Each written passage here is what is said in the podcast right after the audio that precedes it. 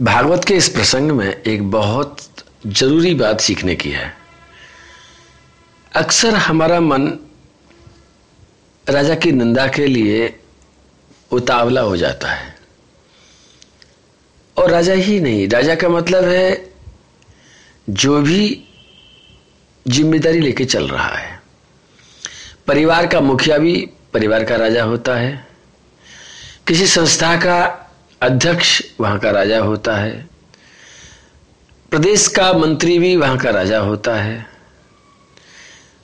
और भागवत के प्रसंग में शुरू से ही जब भागवत की शुरुआत भी नहीं हुई थी और जब भागवत की विधि बताई जा रही थी तो वहाँ पर भी बात बताई गई कि इन आठ दिनों में किन किन की निंदा नहीं करनी चाहिए। तो वहाँ पर राजा की निंदा का भी निषेध किया गया है।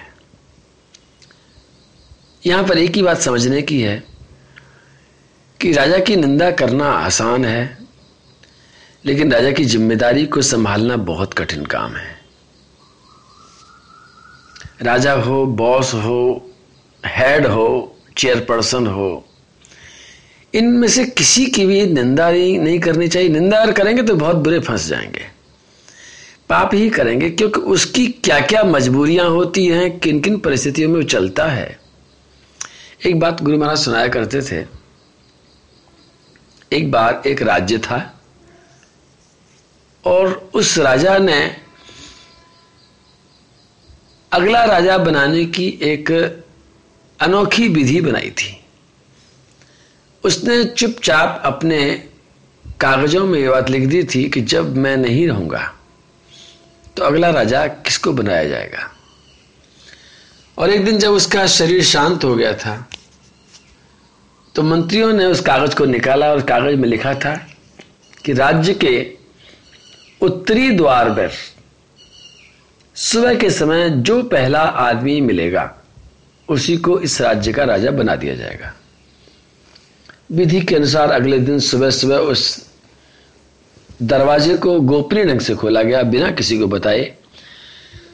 और मंत्रियों ने देखा कि वहाँ पर एक लकड़ी काटने वाला, एक लकड़हारा, बहुत गरीब आदमी वहाँ बैठा है। हुआ यह था कि पिछली रात उसे लकड़ी काट के लाने में देरी हो गई थी। दरवाज़ा बंद हो गया था, जंगल से लकड़ी काट करके लाया था, और वह दरवाजे पर दरवाज़ा खुलने का इंतज़ार करते करते वही सो गया था। और सुबह सुबह जब वो जागा और इधर से द्वार खोला गया तो वो मिल गया। और नियम के अनुसार उसी को राजा बना दिया गया। कुछ दिन के बाद, एक बार वो राजा बना हुआ लकड़हारा अपने दोनों मंत्रियों के कंधे पर हाथ रख करके चल रहा था। जब वो लकड़ी काटने वाला राजा बनने के बाद अपने दोनों मंत्रियों के कंधे पर हाथ रख के जब चल रहा था तो दोनों मंत्रियों को हँसी आ गई। राजा ने पूछा, क्यों हंस रहे हो? मंत्री घबरा गए, क्योंकि अब वो लकड़ी काटने वाला नहीं था, वो राजा था। वो उनको प्राण दंड भी दे सकता था, फांसी पर भी चढ़ा सकता था, कुछ भी कर सकता था। उसके पास अधिकार था। दोनों मंत्रियों ने कहा कि अगर आप हमें क्षमा करने का वचन दें तो हम आपको बता दें कि हम क्यों हंसे थे। उसने बड़े प्रेम से कहा, चिंता मत करो। बताओ क्यों हंसे थे? दोनों मंत्रियों ने कहा कि, राजा साहब, आप कैसे कैसे राजा बने हैं, ये बात आपको भी मालूम है और हमको भी मालूम है। कुछ दिन पहले आप लकड़ी काटते थे और कितने बड़े बोझ को रोज़ाना लेकर के जंगल से आते थे। आपका काम ही बोझ उठाने का था।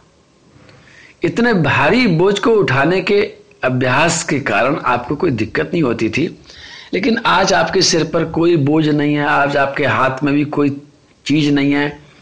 और फिर भी आप चलते समय कभी कभी जब हमारे कंधे का सहारा लेते हैं तो हमको हँसी आ जाती है कि राजभवन में आकर के ये कैसा परिवर्तन हो गया। राजा ने कहा, बिल्कुल ठीक कहा मंत्री जी। वास्तव में मैं ये खुद अनुभव करता हूँ कि मैं इतना बड़ा लकड़ी का बोझ उठा करके चलता था और मुझे किसी के सहारे की ज़रूरत नहीं पड़ती थी। लेकिन आज मुझे तुम दोनों के सहारे की ज़रूरत क्यों पड़ती है? तो सुनो मंत्री जी, सच्चा इसका उत्तर यह है कि लकड़ी का बोझ बहुत छोटा था। आज मेरे सिर पर लकड़ी का बोझ नहीं है, लेकिन पूरे राज्य का बोझ है। प्रजा का बोझ है, सेना का बोझ है, हर परिवार का बोझ है। और ये बोझ उस लकड़ी के बोझ से बहुत ज़्यादा है, और ये बोझ मैं बिना तुम अच्छे मंत्रियों के सहारे के उठा नहीं सकता हूँ। मुझे तुम्हारे सहयोग की ज़रूरत है। ये बात सुनकर के मंत्रियों ने उनके चरणों में प्रणाम किया। गुरु महाराज ने कथा सुनाई थी। आज तक मैंने कभी सुनाई नहीं। आज मुझे सुनाने का ये औचित्य लग रहा है कि वास्तव में राजा की निंदा नहीं करनी चाहिए। परिवार के मुखिया की निंदा नहीं करनी चाहिए। अपने ऑफ़िस के बॉस की निंदा नहीं करनी चाहिए। हमारा जो लीडर है, उसकी निंदा नहीं करनी चाहिए। सेनापति उसकी निंदा नहीं करनी चाहिए। अगर तुम्हें उसके अंदर कोई दोष नज़र आ रहा है तो मैं फिर भी कहूँगा, निंदा तो मत करना। अगर कर सको तो उस काम को करके दिखाने की हिम्मत जुटा लेना। वो जो श्लोक मैंने सबसे पहले बोला था, फिर बोलता हूँ चोर प्रायम जनपदम। जो जनपद थे, जो ज़िले थे, उस राज्य के, उनमें सब चोर ही चोर भर गए थे। हीन सत्यम अराजकम। अराजकता बढ़ गई थी और राज्य पूरी तरह से कमज़ोर हो चुका था। लोकान नावारन सकता। अभी तब्दो से दर्शिना। उन ऋषि मुनियों के अंदर इतनी शक्ति थी कि वो उन लोगों को चोरी से रोक सकते थे, अराजकता को संभाल सकते थे और राज्य को ऊपर ले जा सकते थे, लेकिन उसके बाद भी उन्होंने ऐसा नहीं किया तब दोष दर्शना कि उन्होंने कहा, भाई, ये हमारा काम नहीं है। ये काम राजा का काम है, राजा ही करेगा। हमारा काम था उसको दिशा दिखाने का, हमने दिशा दिखा दी थी, दिशा उसने नहीं देखी, इसको रोक दिया। लेकिन ये काम हमारा काम नहीं है। इसके बाद में फिर क्या हुआ? क्या ऋषि मुनि हाथ पर हाथ धर के बैठे रहे? क्या ऋषि मुनि भगवान के भजन में लग गए? फिर ऋषि मुनियों ने क्या किया? ये रहस्य कल बताऊँगा। इससे पहले मैं बताता हूँ कल क्या हुआ था? कल जड़खोर की कथा का समापन हुआ था। और समापन में इतना आनंद का दृश्य मैंने देखा। पूज्य श्री आनंद बाबा की आँखों में से आँसू की धारा बह रही थी। जो मुख्य यजमान थी, वो हमारी गुरु बहन थी, उनकी आँखों में से आनंद के आँसू झलक रहे थे।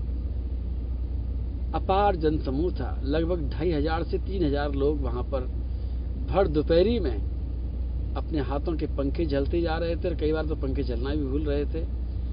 और टकटकी लगा करके मेरे मेरे इंतज़ार में थे और जब मैंने उनको देखा तो उनकी आँखों से, उनके चेहरे से भागवत की गुलाल उड़ती हुई दिखाई पड़ रही थी। भागवत के रंग झड़ते हुए दिखाई पड़ रहे थे। संतोष के झरने झर रहे थे। आशा की कोकिल कूक रही थी और भगवान के प्रेम में सब लोग श्याम रंग ही श्याम रंग दिखाई पड़ रहे थे। मैं उनके बीच में बैठा रहा, थोड़ा बहुत कुछ बोला और जब मैं चलने लगा तो हालाँकि सब लोग उदास हो रहे थे बाबा कल क्या करेंगे? कोई कुछ कह रहा था, कोई कुछ कह रहा था, कोई कुछ कह रही थी, कोई कुछ कह रही थी। और बता दूँ कि सब लोग गुजरिया थे, गुजर समाज, है ना? तुमने सुना ना, करिया जहाँ रहते थे गुजरियाएँ रहती थी। ये गुजर लोग और गुजरिया लोग बोलने में बड़े एकदम सीधे, स्ट्रेट बोलते जो बोलना होता है। जब मैं गाड़ी में बैठने लगा था तो एक गुजरिया बोली, बाबा, तू तू कार से बोलेंगे? वो जब भगवान हो तो भगवान के नहीं माने। बाबा, तू जब भागवत करे तो बड़ा अच्छा लगे। तो मैंने उनसे पूछा, ऐसी आवाज़ में, मैंने किसका मतलब मैं अब अच्छा नहीं लग रहा हूँ क्या? बोले हाँ अब अच्छा तो लग रहा है, पर जब भागवत करे तो बहुत अच्छा लगे मैंने इस बात का चिंतन किया। मैंने कहा, देखो, पूरे शास्त्र का निचोड़ इस गुजरिया के मुँह से भगवान कहलवा रहे हैं। भगवान कहलवा रहे हैं, हर व्यक्ति के लिए एक बात कहला रहे हैं कि जब भी कोई व्यक्ति, जब भी कोई इंसान अपनी वाणी से भागवत कहता है, जब भगवान की बात करता है तो वो अच्छा लगता है। और जब भगवान की बात नहीं करता है तो संसार की बात करता है, अपने अहंकार की बात करता है, अपनी बात करता है, तेरी मेरी बात करता है तो वाकई में वो कितना ही सुंदर हो, वो सुंदर नहीं लगता है। ये गुजरिया कह रही थी, और ऐसा लगता था गुजरिया नहीं कह रही थी, श्री राधा रानी कह रही थी।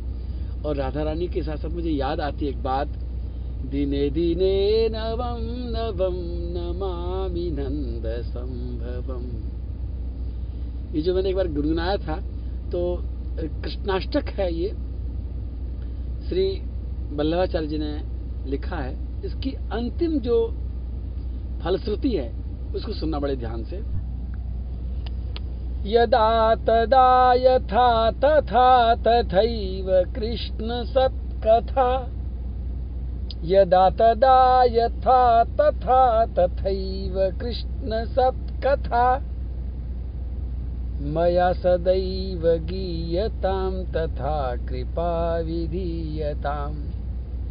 प्रमाणितं स्तनद्वयम् प्रमाणितं स्तवद्वयं पठन्ति प्रातरुत्थिता। तैव नन्दनन्दनं मिलन्ति भावसंस्थिता।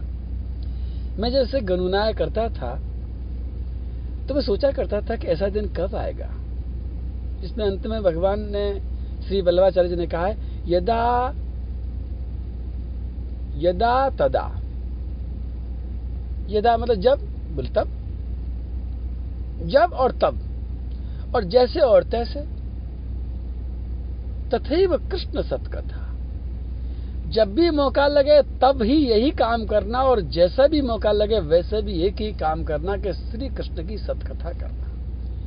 और ये बात भगवान श्री कृष्ण से ही बल्लभाचार्य जी ने मांगी है कि मया सदैव गीयताम तथा कृपा विधीयता हे कृष्ण, मेरे पर ऐसी कृपा करो कि मेरे द्वारा सदा सदा सदा श्री कृष्ण कथा ही निकले।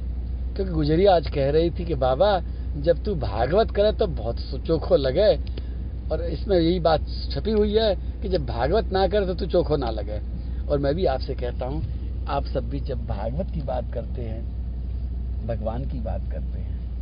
भगवान की लीला, भगवान की कृपा, भगवान की करुणा, भगवान की महिमा, भगवान की रहस्य की बात जब करते हैं तो आप भी बहुत अच्छे लगते हैं।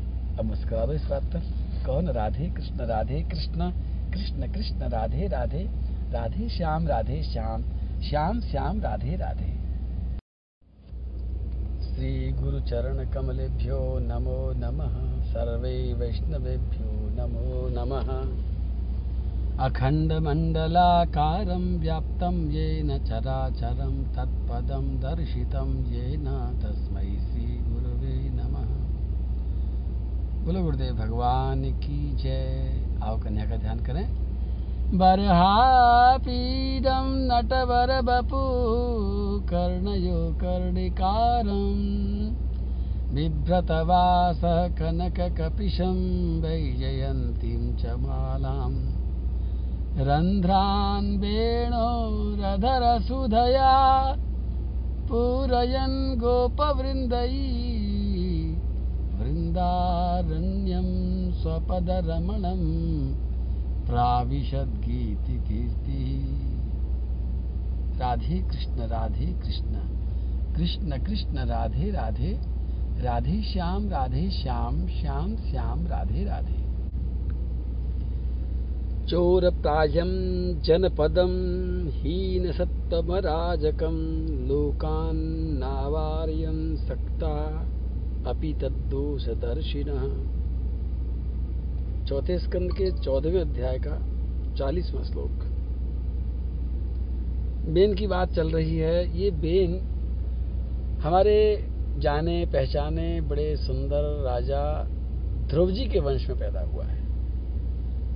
और आगे चल करके बात आती है कि इसको ऋषियों ने मार तो दिया, ऋषियों ने अहंकार भरी, भगवान की निंदा करने के कारण और तपस्या की शक्ति बिल्कुल शून्य होने के कारण ये मर गया। और उसकी माँ सुनीता ने बेन के मरे हुए शरीर को बड़ी विद्या के साथ, बड़ी युक्ति के साथ में जलने नहीं दिया, बल्कि उसको संभाल करके रखा। ये भी भगवान की लीला ही थी। नहीं तो प्राय करके मरे हुए शरीर को कोई घर में रखता नहीं है, तुरंत ही उसको मारने की तैयारी करता। लेकिन बेन के शरीर को जलाया नहीं, दफनाया नहीं, बेन के शरीर को सुनीता ने संभाल करके रखा। और उधर की तरफ़ क्या हुआ कि जब ऋषि मुनि अपने अपने आश्रमों में जाकर के भजन पाठ पूजा में लग गए तो ऋषियों के पास तो ऐसी कोई धन संपदा नहीं थी कि जो चोर उनके यहाँ पर लूटने, आते, चोरी करने आते। लेकिन एक दिन शाम के समय जब वो बैठे बैठे सत्संग कर रहे थे तो उन्होंने देखा कि लोग चारों तरफ़ दौड़ रहे हैं, भाग रहे हैं। और वो समझ गए कि राजा के न होने से सारी की सारी प्रजा में अराजकता बढ़ गई है। कैसा भी राजा तो राजा ही होता है।